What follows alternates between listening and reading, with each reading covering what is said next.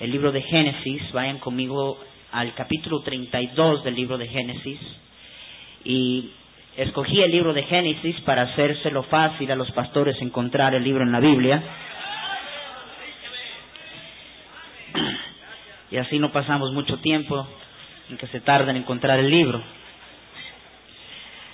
Y vamos a comenzar a leer desde el versículo 6 y luego vamos a desarrollar una historia aquí la palabra de Dios, eh, Génesis 32, 6, si pueden mantenerse sentados a leer yo la escritura, me siguen por favor, la Biblia dice así.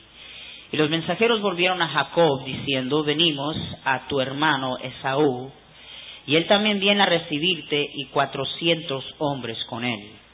Entonces Jacob tuvo gran temor y se angustió y distribuyó el pueblo que tenía consigo y las ovejas y las vacas y los camellos en dos campamentos. Y dijo, si viene Saúl contra un campamento y lo ataca, el otro campamento escapará. Y dijo Jacob, Dios de mi padre Abraham, Dios de mi padre Isaac, Jehová que me dijiste, vuélvete a tu tierra y a tu parentela y yo te haré bien. Menor soy yo que todas las misericordias y que toda la verdad que has usado para con tu siervo pues con mi callado pasé este Jordán y ahora estoy sobre dos campamentos. Líbrame ahora de la mano de mi hermano, de la mano de Esaú, porque le temo, no venga acaso y me hiera la madre con los hijos. Vamos a orar, Padre mío, te doy gracias por lo que ya nos has dado.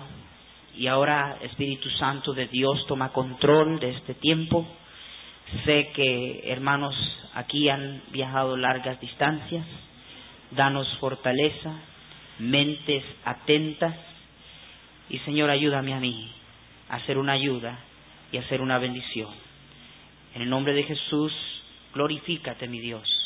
Amén.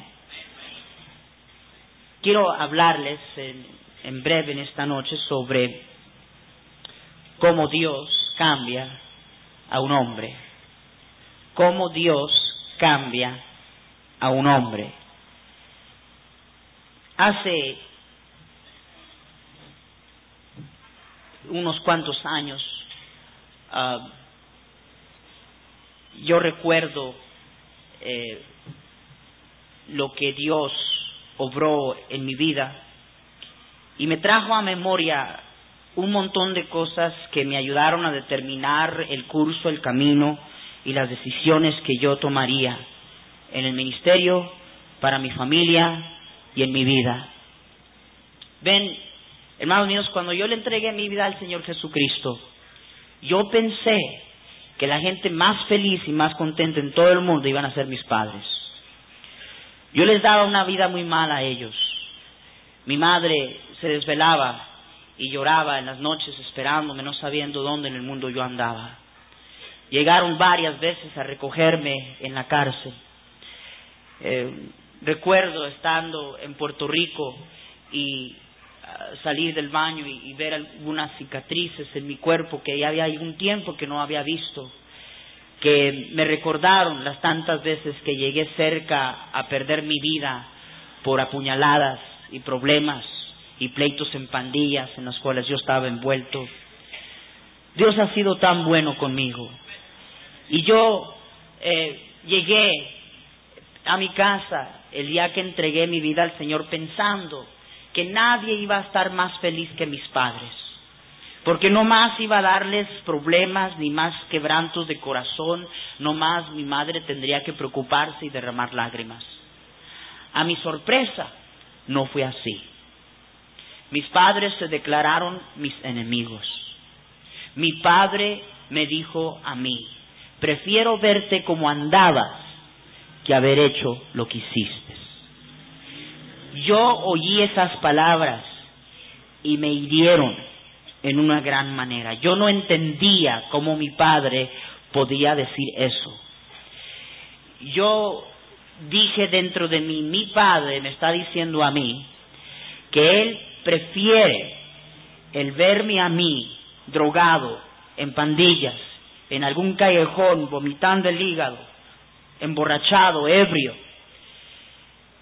que haber yo cambiado de una religión que no ofrece nada más que una bola de mentiras, que no tiene solución para ninguno de nuestros dolores, nuestras penas y nuestros problemas. Y yo no entendí eso. Y recuerdo distintivamente cuando él me dijo, por generación tras generación, eres el primero el haber traído esta vergüenza a nuestra familia. Hermanos, esas palabras me hicieron pensar. Cuando él dijo, eres el primero en generación en generación, yo me puse a pensar en eso. Y recordé años atrás en nuestra niñez y las cosas que yo vi de niño en mi familia.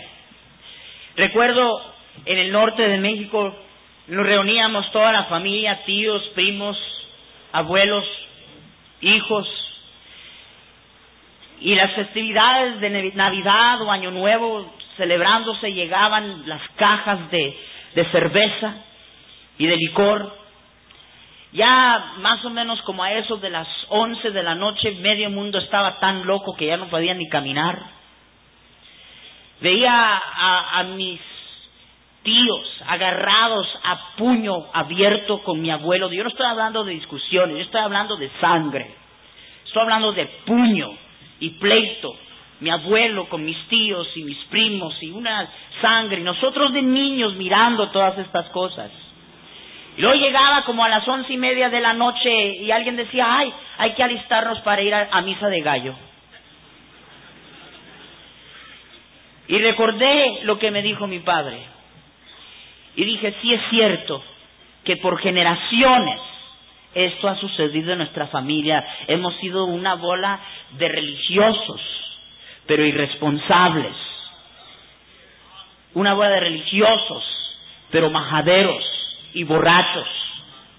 Y hermanos, yo me determiné desde aquel entonces y dije, soy el primero, pero por la gracia de Dios no voy a ser el último.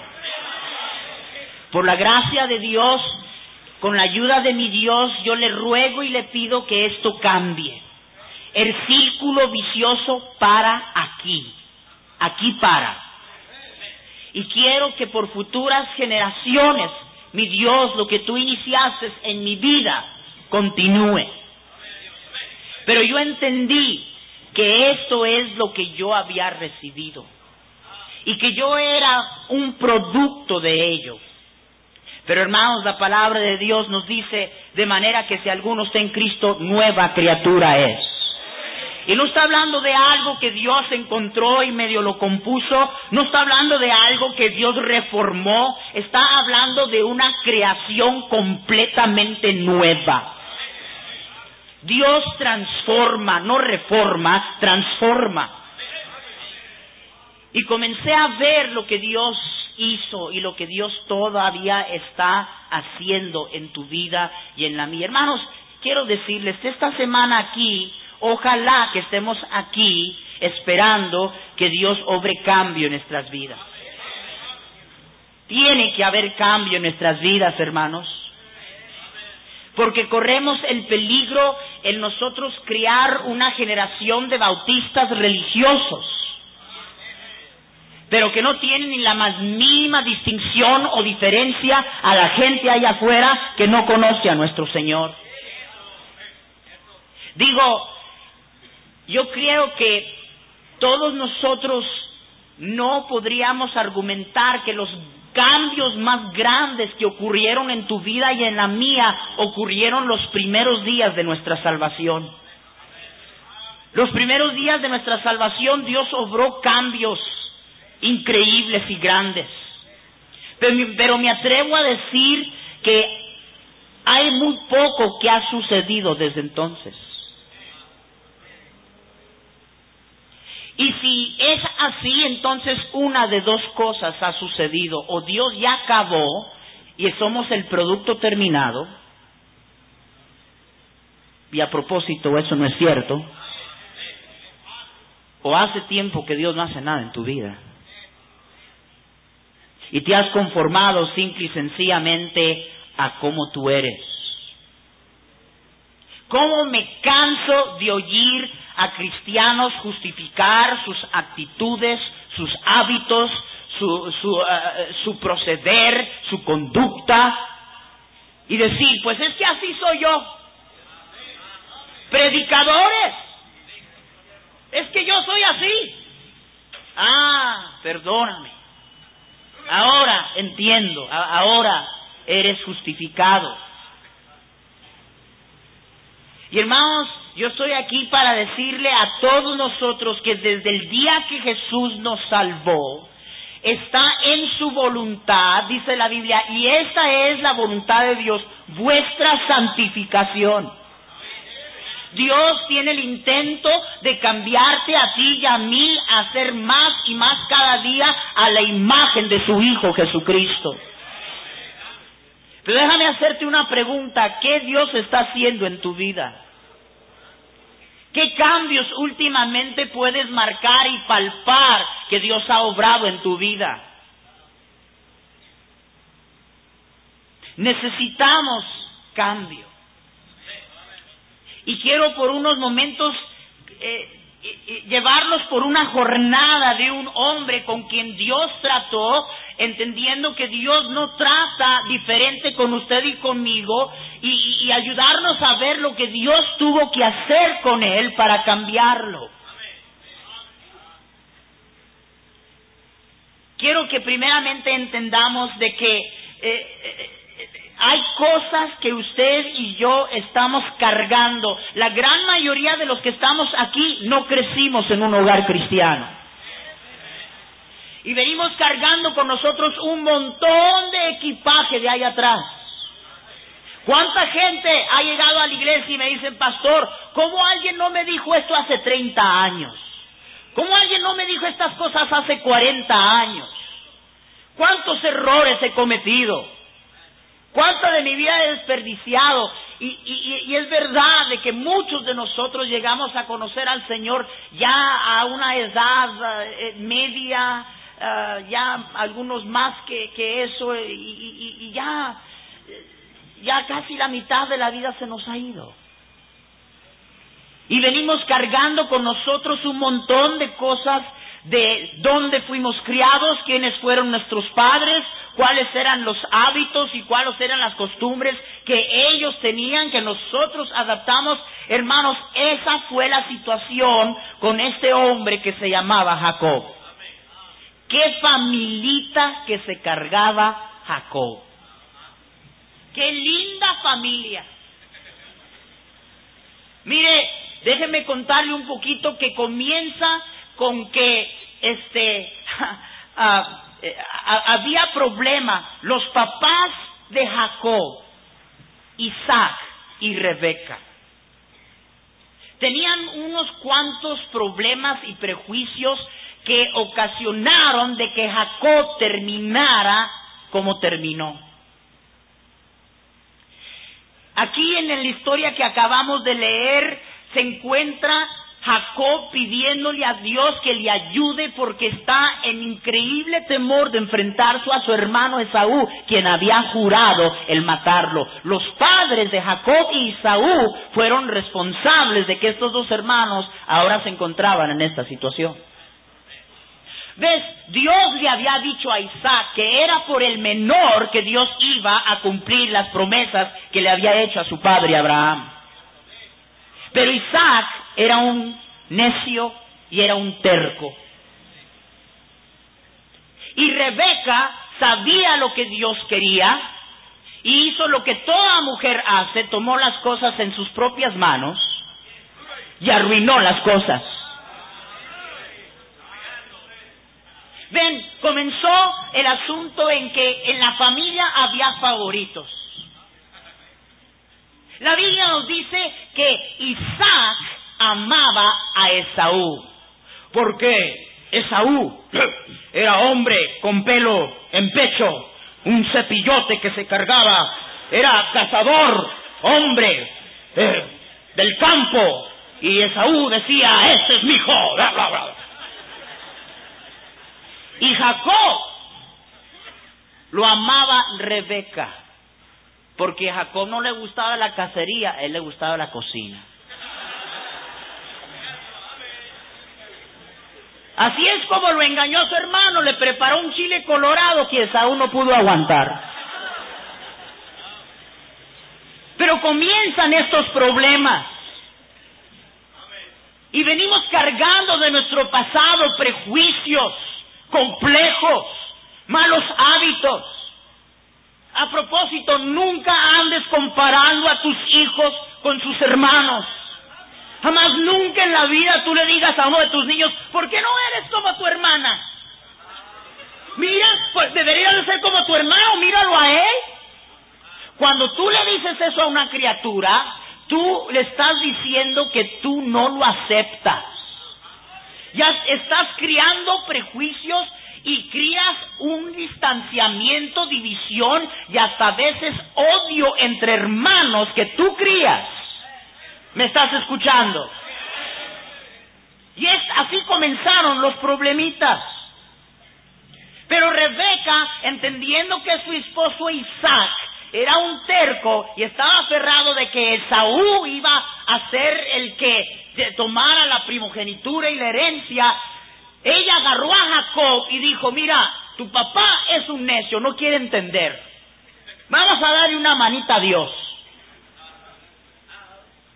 El muchacho no quería hacer lo que le dijo su madre. Las mujeres se creen tan poderosas a veces.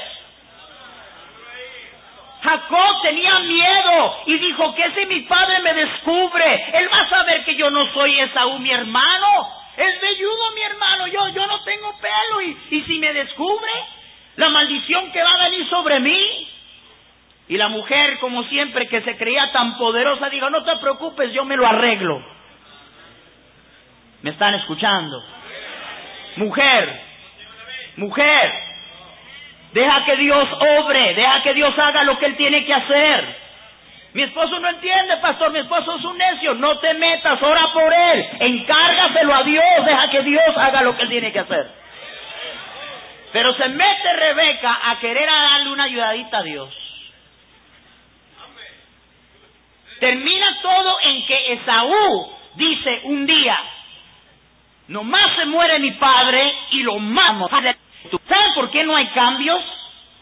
Porque en primer lugar tú y yo pensamos que no necesitamos cambios. Y discúlpenme algunos de ustedes reverendos que yo sé que ya llegaron. Dios mío, yo no sé qué te pasa a ti, pero yo sé una cosa, que lo más y más que yo me, acerco a mi Dios, lo más y más que me doy cuenta que estoy tan lejos de ser lo que Él quiere que yo sea. Yo tengo una carga increíble en mi corazón y es de ver que Dios me haga más como Jesús. Yo quiero ser como Jesús. No lo soy y lo entiendo y lo veo. Y si, va a haber un cambio, lo primero que tenemos que admitir es que venimos cargando un montón con nosotros del pasado. Y a veces lo decoramos, lo santificamos le ponemos vocabulario bíblico, pero sigue siendo pecado. Y a propósito, no se trata de que eres mexicano o no eres mexicano o eres... Pecado es pecado. Y antes de que tú seas mexicano, tú eres hijo de Dios y eres cristiano. La verdad, ¿sabe, ¿sabe ustedes quién es? más, ¿sabe qué? No diga que, que este, mire, ¿saben quiénes son los verdaderos extraterrestres? Nosotros. Este mundo no es nuestro hogar, hermanos. Es la verdad. Vamos de pasada. Y algunos lucen como extraterrestres. Pero si vamos a ver un cambio, lo primero que necesitamos entender, hermanos míos, es que hay necesidad de un cambio. Pablo dijo, no pretendo haberlo ya alcanzado. Oh, que más de nosotros dijéramos eso. Tú ya alcanzaste, esa es la razón, que ya hace tiempo, desde el momento que fuiste salvo, que Dios no obra algo significante en tu vida. Marca las cosas que Dios ha cambiado en tu vida últimamente. No puedes. Porque hubo un momento en que los cambios pararon. Y más te pusiste en el plan de entender de que otros necesitaban cambiar, pero tú no. Amén. Estamos aquí esta semana para que Dios nos cambie. Pero si va a haber un cambio necesitamos admitir. La Biblia dice, hay camino que al hombre le parece derecho, pero su fin es camino de muerte. Y hay veces que estamos tan aferrados y tercos a creer que estamos en la razón y que tenemos la razón. Pero podemos estar tan equivocados. Dios sabe lo necio y terco que somos. Y lo que hace Dios es que nos lleva por un caminito y una jornada donde si tú y yo no entendemos la necesidad de nuestro cambio, Él no lo hace ver. ¿Ves? Cuando Esaú amenazó a su hermano, entonces viene Rebeca y sí busca la ayuda del esposo Isaac. Ella la arma primero, amén, causa el problema y luego le viene y dice el hombre, haz algo, no haces nada, mire estos dos, ya se quieren matar. Y tú la armas, hermana. Y no me mires así porque estás confesando que eres tú. Mira, mira, dice tu hijo que va a matar a Jacob, mandémoslo allá con mi familia. Y se va Jacob a la casa de su tío Labán. Y Jacob dijo, esto ya se arregló. Poco entendía Jacob que Dios permitió que él fuera a la casa de su tío para que él comenzara a probar de su propia medicina. Amén. Llega Jacob allá y se enamora de una muchacha que se llamaba Raquel. Y Raquel tenía una hermana que se llamaba Lea. Y suele suceder que le dice a Labán, eh, tu hija Raquel me interesa, quisiera que me la des como esposa. Labán dice, bueno, es mejor que te la dé a ti que a alguien más. Trabaja unos siete años y te la doy. Me canso, dijo Jacob. Eso está en el hebreo. Pasan los siete años.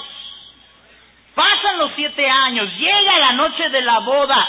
¿Quién dice que Dios no tiene un buen sentido de humor, hermanos?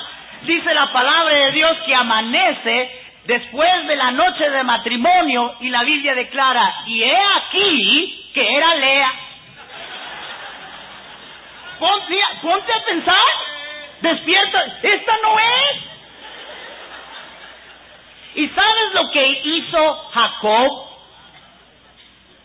Jacob que engañó a su padre, le mintió a su padre, engañó a su hermano, estafó a su hermano, lo suplantó. ¿Sabes cómo reaccionó Jacob? De la misma manera que tú y yo. Pero mira nomás este mentiroso y engañador de mi tío. Amén. Mira, no hay tal cosa como suerte o coincidencias en nuestra vida. A veces nosotros vemos la vida de una persona y vemos, ay, pobrecito, mira qué mal que le ha ido en la vida, mira qué mal que la vida lo ha tratado, ay, le ha ido tan mal a esa familia, le ha ido tan mal a ese hermano. No, hermanos míos, este no es un asunto de suerte o de chiripada, hay una ley divina que viene de parte de Dios y es bien sencilla, no os engañéis. Dios no puede ser burlado, pues todo lo que el hombre sembrare, eso también segará. Porque el que siembra para su carne, de la carne segará corrupción, mas el que siembra para el Espíritu, el Espíritu segará vida eterna. No nos cansemos pues de hacer el bien, porque a su tiempo segaremos si no desmayamos. Hermanos, hemos sembrado un montón de mala semilla. Y luego comienza a salir la hierba. Y todo lo que viene siendo el fruto de ella. Y decimos, ay, ¿qué pasó?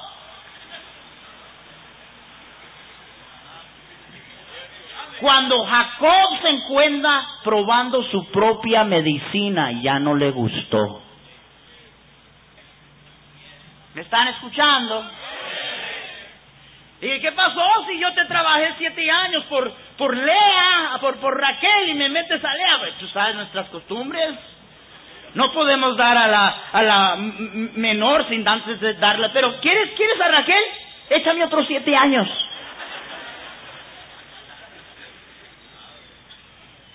A, propósito, muchachita, déjame decirte algo, no te vayas detrás del primer mocoso que te, ay, si me amas, lo harías ahorita mismo. No le hagas caso a ese sinvergüenza. Dale un bibliazo. La palabra de Dios nos dice que Jacob trabajó 14 años, pero se le hicieron pocos porque la amaba mucho. El amor sabe esperar. Pero bueno, eh, para no alargarle la historia, el tío lo engaña, le mete una muchacha en vez de la otra, le cambia los sueldos, sabrá cuántas veces, abusa de él al ser su jefe y mire, le fue a Jacob. Pero hermanos, durante todo este tiempo, ¿saben lo que decía Jacob? Pero qué injusto, qué mentiroso y qué engañador es mi suegro. ¿Hasta dónde puede llegar la gente? Mira quién estaba hablando. Y así te portas tú y yo. Así nos portamos. Estamos tan atrás. Mira nomás ese hermano. Y Jacob no se daba cuenta que el que necesitaba cambio era él. Y ahora llegamos al escenario que acabamos de leer. Porque Dios por fin le dice a Jacob, Jacob, y es tiempo que regreses a tu parentela. Y Jacob se cree en la voluntad de Dios y, y Jacob dice, Señor, hasta que me deshago de este mi suegro que es un mentiroso, engañador, hombre tan injusto. Nunca había visto un hombre tan mentiroso en mi vida. Regreso a su casa, a darle una noticia y la noticia es este. Tu hermano Esaú viene a encontrarte y vienen cuatrocientos hombres armados con él. La última vez que Esaú lo había visto, le dijo, muere mi, padre y te mato. Hmm.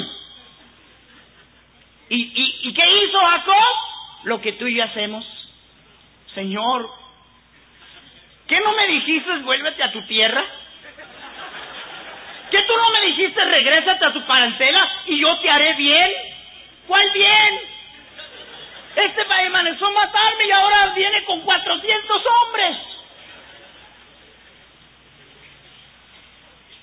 Se encuentra Jacob cerca al lugar donde Dios lo necesitaba para poder cambiarlo. Tú crees que tú no estás en la voluntad de Dios porque te está yendo mal. Pero tú, tú no sabes que Dios tiene más interés el cambiarte que el hacer algo a través de ti. Te lo voy a repetir para que lo entiendas. Dios tiene más interés en cambiarte que el hacer algo a través de ti. Dios puede usar un burro. ¿Me estás escuchando? Porque ves, Dios sabe que cuando Él te cambie, entonces vas a ser útil en sus manos.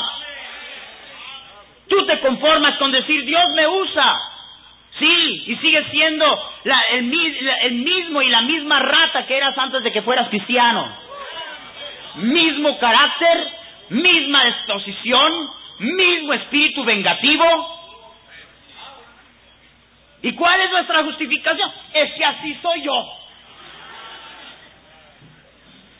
Pues eres hijo de Dios. Pero Pedro hizo. Eh, hermanos, nosotros le, echamos tanto a Pedro. Pero ¿saben qué? Pedro caminó en agua. Solo otra persona en la historia de la humanidad ha caminado en agua. Fue Jesús. Pedro caminó en agua. A ver, órale. Y le, y le echamos tanto a Pedro. Y sí, cuando Pedro ve las tormentas y, ve los vientos, se, asusta y, se conmueve y toma control su temor y comienza a hundirse. Pero él y Jacob tienen algo en común, que cuando se encontraron en problemas, fueron en búsqueda de Dios. Tú, tú, mira, tú haces eso, te, te hundes como Pedro. Me ahogo, me ahogo, me ahogo, me ahogo, me estoy ahogando, me ahogo. Y ahí sigues. No, hermanos, Pedro nomás comenzó a hundirse y dijo, Señor, sálvame. Y Jacob ahora viene a Dios y le dice, Señor, Padre de Abraham y Dios de mi padre Isaac, tú me dijiste que volviera, yo soy menor que todas tus misericordias y las verdades que has usado para con tu siervo. Líbrame ahora de la mano de mi hermano, de Saúl, porque le temo. No venga acaso y me hiera la madre con los hijos. Su vida peligraba. Y al principio comenzó a, formular una táctica militar. Seguía jugando los mismos jueguitos de parcialidad que le habían enseñado sus padres. Dividió los campamentos y, puso primero a, sus siervos y a todos, y luego puso a la que no quería tanto, a Lea, y atrás puso a Raquel. Pero después Jacob entendió que Dios era el que tenía que hacer algo. Dice la palabra de Dios que tomó pues a los campamentos pasó el arroyo con ellos y con todo lo que tenía. Y el versículo 24 de Génesis 32 dice, así quedó Jacob, que hermanos, quedó solo. Déjame que los cambios más grandes en tu vida no van a ocurrir en una conferencia. Ya te has almorzado como 20 y nada sucedió en tu vida. Hay algunos aquí que son expertos asistentes a conferencias y nada ha cambiado en tu vida. Cambios en nuestra vida vienen cuando nos encontramos en una manera muy seria, a solas con Dios. Dice la Biblia, así Jacob se quedó solo. Y luchó. Luchó. Amén. Es una lucha. ¿Por qué es una lucha? Porque hermanos, nuestra carne, nuestro orgullo, nuestra terquedad, nuestra ceguedad, eh, nuestro rehuso de a veces querer ver eh, lo, lo que Dios quiere enseñarnos y nosotros no queremos ver. Y la Biblia nos dice que luchó con Dios, luchaba con el ángel. Pasó toda la noche. Mira, tú quieres que Dios haga algo en tu vida. ¿Cuándo fue la última vez que tú buscaste a Dios seriamente?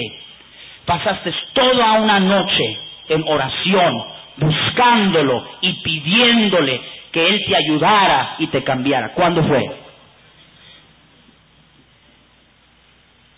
Nos hemos quedado despiertos en las noches preocupados de un montón de cosas. Pero el raro que sea el que se ha quedado luchando con Dios en cuanto a su, su propio estado y su manera de ser.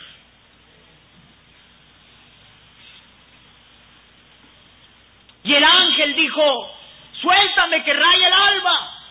Y Jacob dijo, no te suelto hasta que tú no me bendigas. Y hermano, lo que nos falta es saber cómo agarrarnos de Dios de esa manera. Queremos un serio encuentro con Dios en una manera casual y no va a suceder, hermanos. Tú no le pegas a un encuentro con Dios de chiripada. O porque te tocó. No, tú vas en un serio búsqueda de Dios. No vamos a tener un serio encuentro con Dios si venimos a Él en una manera tan casual. Esta noche se espera que se tomen decisiones. Y vamos a tener una invitación y gente va a pasar aquí adelante, pero te voy a decir una cosa, que eso no va a hacer nada. Porque ese asunto de lo que tú tienes como problema en tu vida y en la mía no se arregla en, unos cinco minutos en una habitación, en una conferencia. Se toma noches y desvelos y lucha con Dios. Señor, ayúdame. No,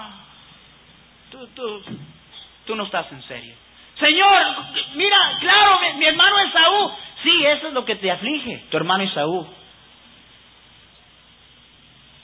Tú ves el problema. Pero no entiendes que el problema no es tu hermano Esaú. No, tú no estás listo para que yo te ayude. Sí, Señor, desde plano. Ese mal espíritu.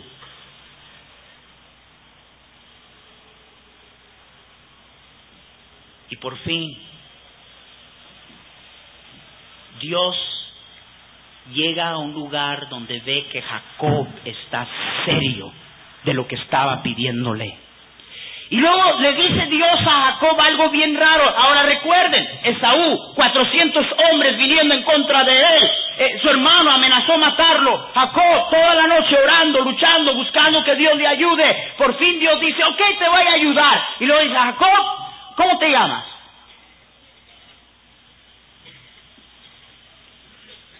Señor, Esaú, 400 hombres.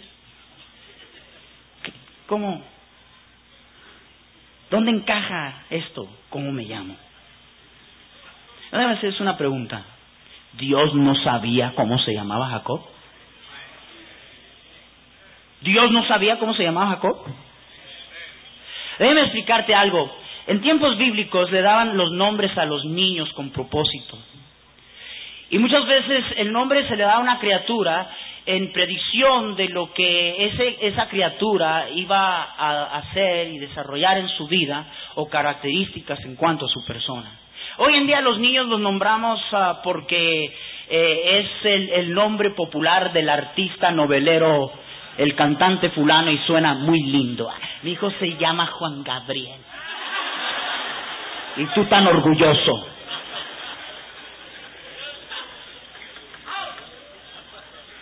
No, en tiempos bíblicos tenían propósito con los nombres que les ponían a sus hijos.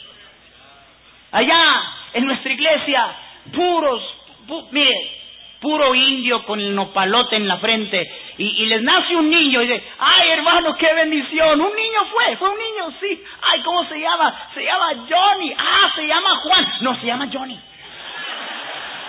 Perdóname, indio de pata rajada.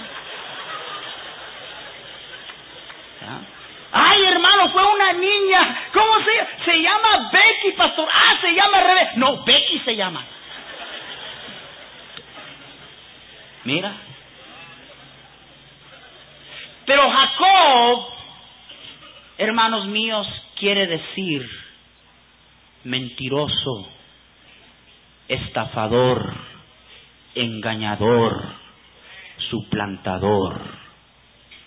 Dios no estaba preguntando cómo se llamaba porque no sabía cómo se llamaba. Dios le estaba preguntando a Jacob si estaba dispuesto a admitir lo que él era. Se la pasó allá con el, con el tío Labán. Este tío Labán, nunca había visto un hombre tan mentiroso y tan engañador como este. Probó de su propia medicina y ni aún así la agarró. Y ahora Dios dice, ¿estás en serio? Sí, Señor. ¿Quién es? Cuando le preguntó cómo te llamas, estaba preguntando, Jacob, ¿quién es?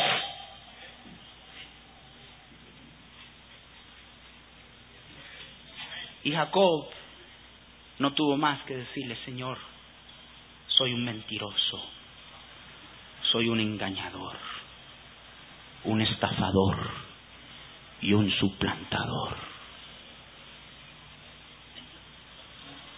No esperes que Dios te cambie hasta que tú contestes la pregunta, ¿cómo te llamas?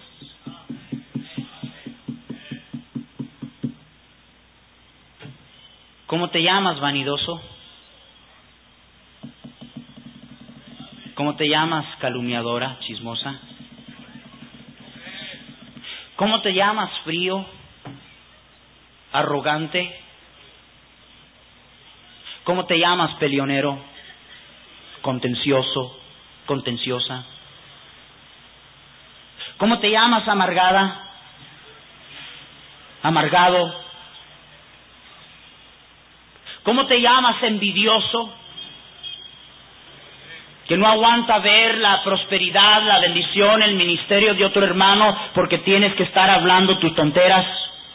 ¿Cómo te llamas? ¿Y queremos la bendición de Dios?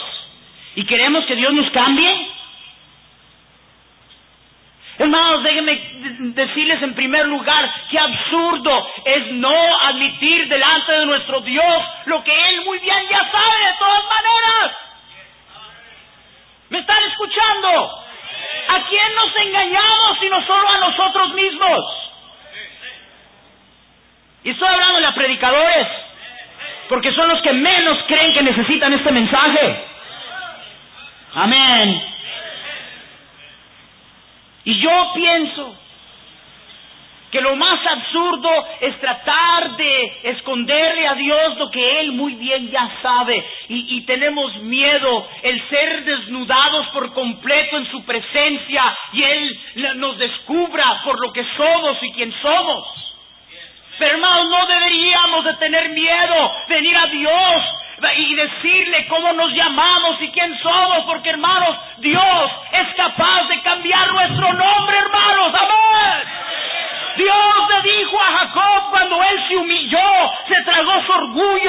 por fin vio lo que por años Dios le estaba tratando de enseñar. Le dijo, no se dirá más tu nombre Jacob, sino Israel. Dios cambió su nombre. Y Dios puede cambiar el tuyo y el mío. Y si en esta semana algo va a suceder, tenemos que ya dejar de estar rodeando el asunto, como hemos hecho ya por tantos años, porque hay gente que de plano somos masoquistas. Dios nos manda una y otra y otra y todavía no la agarramos. ¿Tú quieres que Dios te cambie? ¿Estamos conscientes que necesitamos cambio? Esta semana los conferencistas, los predicadores te van a desafiar a un montón de cosas que tú necesitas cambiar en tu vida. Y de nada va a servir todo eso. Si tú no, y yo no llegamos a donde esta noche Dios quisiera llevarnos. Y quiero terminar con aclararte de que yo no estoy hablando de que va a hacerse en esta conferencia. Puede iniciar aquí pero eso va a tomar que tú luches y lo desees y no lo anheles. Y es muy posible que Dios tenga que ponerte en un aprieto que no tiene otra salida más que tú te agarres de Él. Y será posible que Dios te ponga en un temor tan profundo que por fin te rindas y estés dispuesto a humillarte en su presencia y decirle, Señor, voy a hacer caso a lo que has estado tratando de decirme ya por tanto tiempo. Cámbiame, mi Dios, cámbiame. Si no, lo único que va a cambiar en las futuras generaciones que vienen allá adelante es que en vez de llamarnos católicos, ahora nos llamamos bautistas, pero somos los mismos. ¿Me están escuchando? Los mismos. Mismos pleitos en la casa, mismo desorden, mismo caos, misma división, mismos pleitos en las iglesias, incluyendo entre predicadores. Lo mismo, solo que ahora nos llamamos bautistas. Y ahora bautista se ha hecho hasta una excusa para ser peleonero. Soy bautista, por eso soy peleonero. Eres carnal, por eso eres prisionero. No maluces el nombre bautista. ¿Qué vamos a hacer esta semana?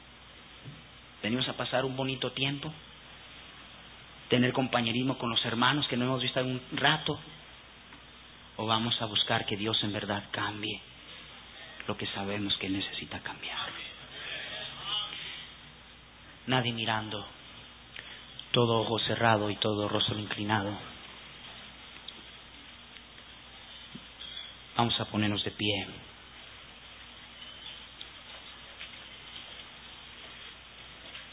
Habrá alguien aquí en esta noche que tú no sabes que cuando tú mueras, tú estarías en la gloria con Jesús. Habrá alguien aquí que si hoy enfrentara la eternidad, tú no sabes qué sería de tu alma. ¿Cuántos están aquí? Y tú sabes que cuando tú te mueras, estarías en la gloria con Jesús. ¿Cuántos tienen esa seguridad? A ver, la mano, bien alto, bien alto. Dios bendiga por ese testimonio, hermanos. Pueden bajar la mano.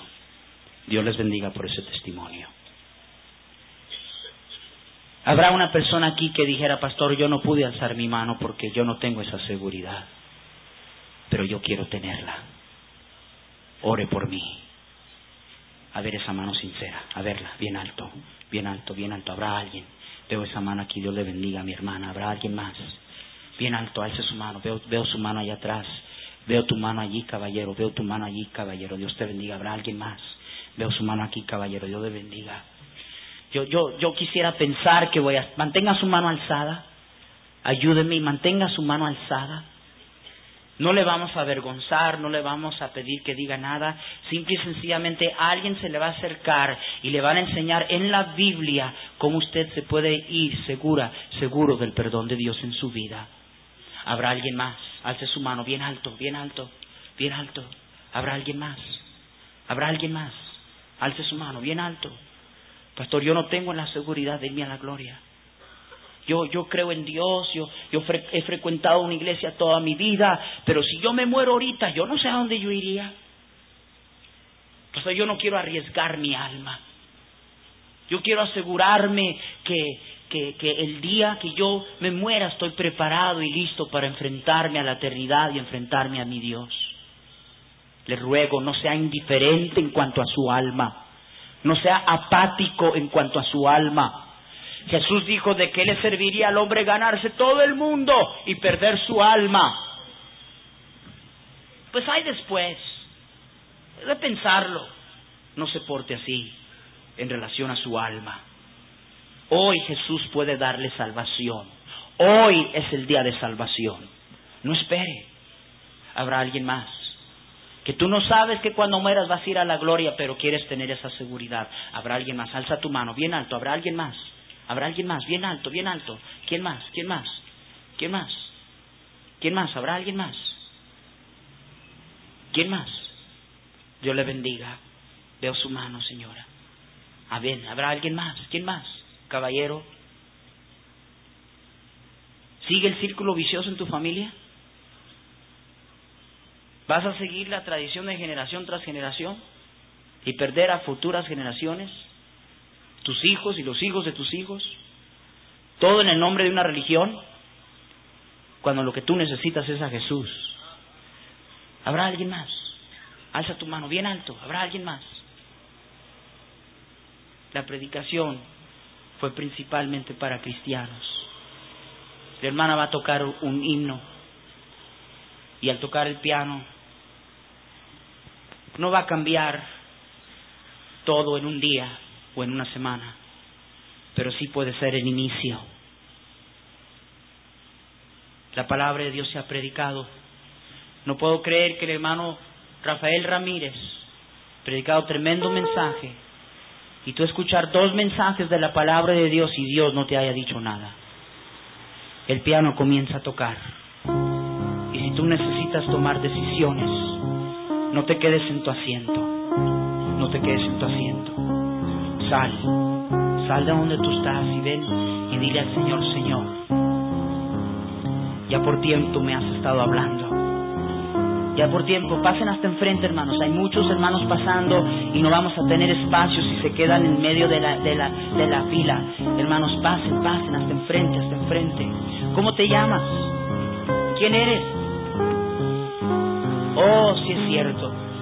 Tú eres aquel que ya no necesita cambios, porque tú ya llegaste. Tú ya eres todo lo que Dios quiere que tú seas, ¿verdad? Así te has engañado a creer. Porque hermanos, en esta vida jamás seremos totalmente todo lo que debemos de ser. Algún día lo veremos tal y como Él es. Y en un instante, en un abrir y cerrar de ojos, seremos transformados. Para hasta, pero hasta que llegue ese día, la gracia de Dios tiene que alcanzar esas áreas en nuestra vida que impiden la bendición de Dios. Dile al Señor, Señor, esta semana, abre mis ojos, hazme ver lo que no, no quiero ver, lo no he querido ver. Señor, ¿cómo puedo engañarte a ti? Tú me conoces, tú sabes quién yo soy. Señor, cámbiame. Cambia mi nombre.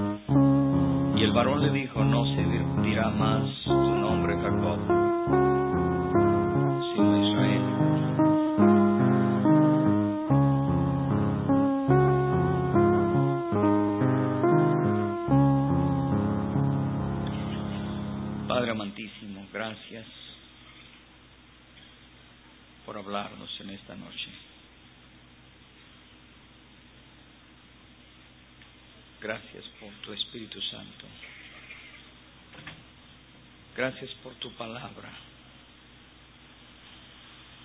Gracias por tus siervos que has usado.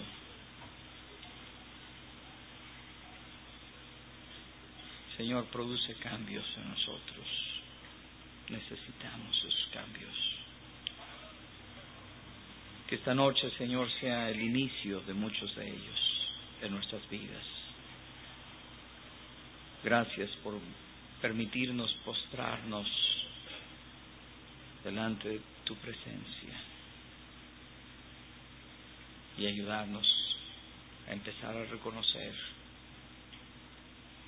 lo que realmente nosotros somos, Señor. En el santo nombre de Jesucristo, te damos las gracias, Señor.